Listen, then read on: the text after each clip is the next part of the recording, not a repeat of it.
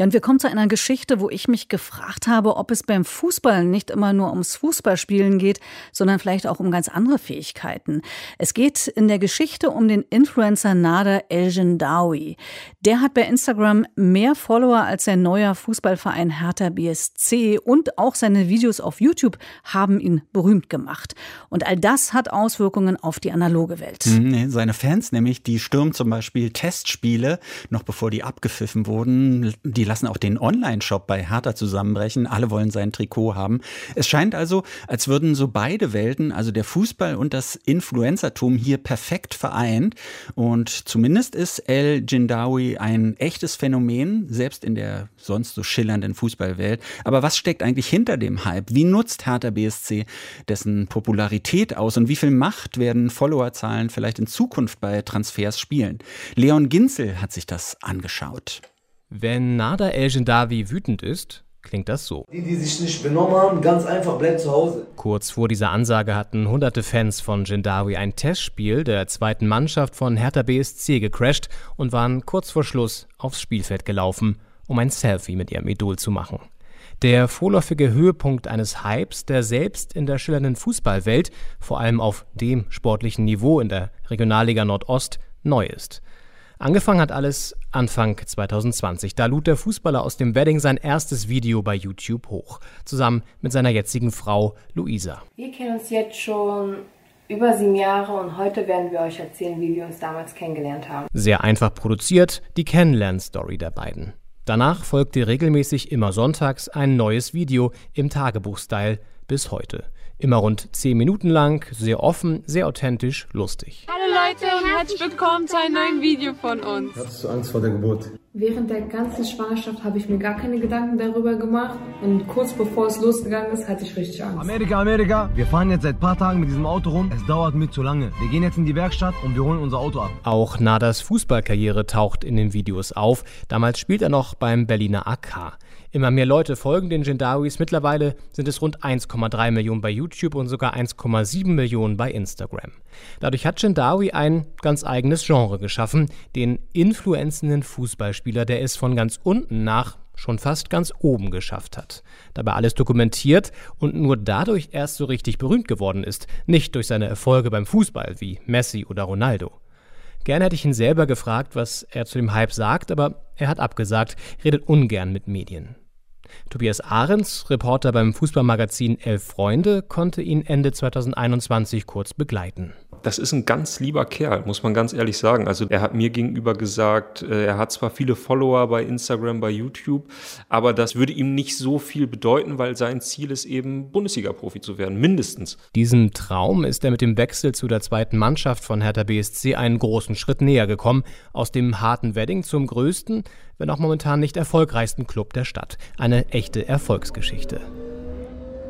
Und genau das zieht auch Jindawis Fans an. Ich bin in seinen Heimatkiez gefahren, in den Wedding, da wo Nader El-Jindawi groß geworden ist. Hier ist er bei vielen Jungs, die Fußball zocken, ein echter Star. Zum Beispiel auch bei den Jungs, die auf dem Platz vom S K Rapide trainieren. Ich spiele dank ihm Fußball. Ich habe seine Videos geguckt und dann habe ich auch angefangen zu spielen, so tricksen wie er, so rennen wie er. Also ich will so einfach so wie er sein. Also ich finde äh, seine Pers- also Persönlichkeit ist auch sehr sympathisch. Ja, auch was er sich da alles aufgebaut hat. Er ist so wie unser Vater und ich denke, er kommt auch in die erste Mannschaft. Online auf Videos ist Jindawi schon sehr nah dran an der ersten Mannschaft von Hertha. Zum Beispiel bei der Vertragsunterzeichnung mit Sportchef Fredi Bobic oder einem Marketingvideo zum Trikot-Release mit Hertha-Ikone Kevin-Prince Boateng. Ich bin am U-Bahnhof Olympiastadion mit dem neuen Superstar Nader El-Jindawi. Auf geht's, ja? Nachdem klar war, welche Rückennummer Jindawi haben würde, brach der Onlineshop von Hertha zusammen. Zu viele Fans wollten das Shirt bestellen. Auch hier zeigt sich wieder, wie sehr Online und Realität verschmelzen. Social-Media-Forscher Nils Borchers von der Uni Tübingen. Ja, ich glaube, das ist relativ einfach zu erklären, wenn wir die Illusion aufgeben, dass das Internet was anderes ist als das richtige Leben. Ne? Sondern das, was online passiert, gerade auch was auf in sozialen Netzwerken passiert, ist halt das richtige Leben. Und da zeigt sich halt in den letzten Jahren, dass Influencerinnen hier zu einer sehr wichtigen Idolgruppe von, von Kindern und Jugendlichen geworden sind. Zu Jindawis Erfolgsfaktoren gehören laut Borchers der sehr intime Einblick in das private Leben, die schöne Geschichte, die erzählt wird, Aber das allein bringt noch keine Riesenreichweite. Wenn wir mit Influencerinnen sprechen, was viele erzählen, irgendwann gab es den Moment, da war man einfach auf so einer Welle.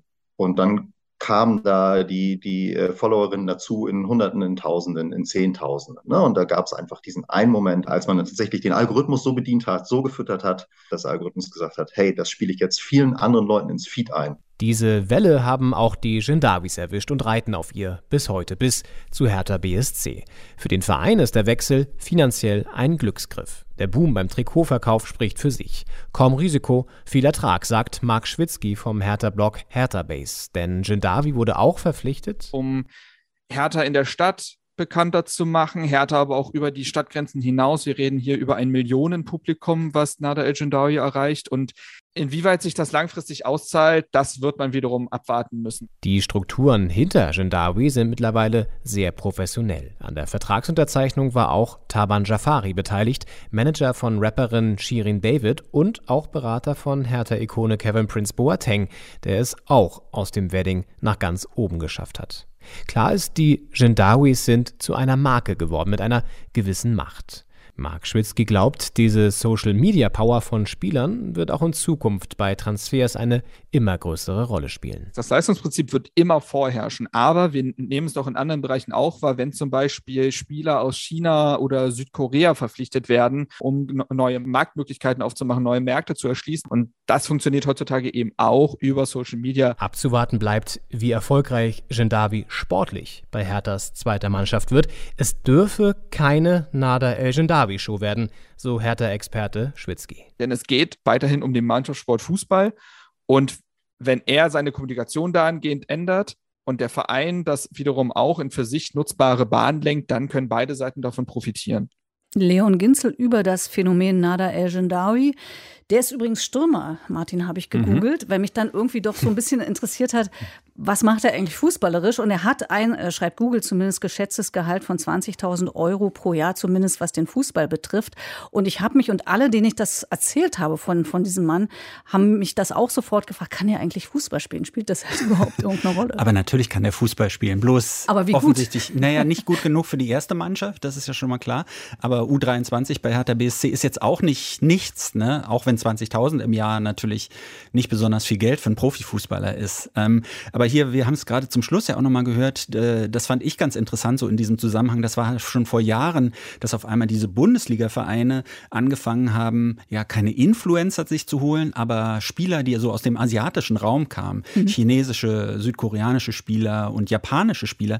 Und da war eine ähnliche Idee stand hinter dem Ganzen, dass man nämlich den asiatischen Markt damit erreicht. Ich kann mich so erinnern, japanischer Spieler, der dann hier in Deutschland in der Bundesliga, was weiß ich, eine Vorlage zum Tor gegeben hat, und in Japan, etwas übertrieben gesagt, wurde daraufhin eine Sondersendung einberufen. Also hat also, funktioniert. Es hat funktioniert, genau. Der, die Bundesliga, die steht ja da auch im Wettstreit mit der englischen Liga und mit den anderen Ligen der Welt und so, mit der italienischen Liga. Und so versucht man da auch zusätzliche Gelder natürlich so, so zu akquirieren. Und Trikotverkauf spielt wirklich auch eine große Rolle. Und da kann ein Influencer, selbst wenn er vielleicht nicht der beste Fußballer der Welt ist, kann, kann da schon was bewirken, ne?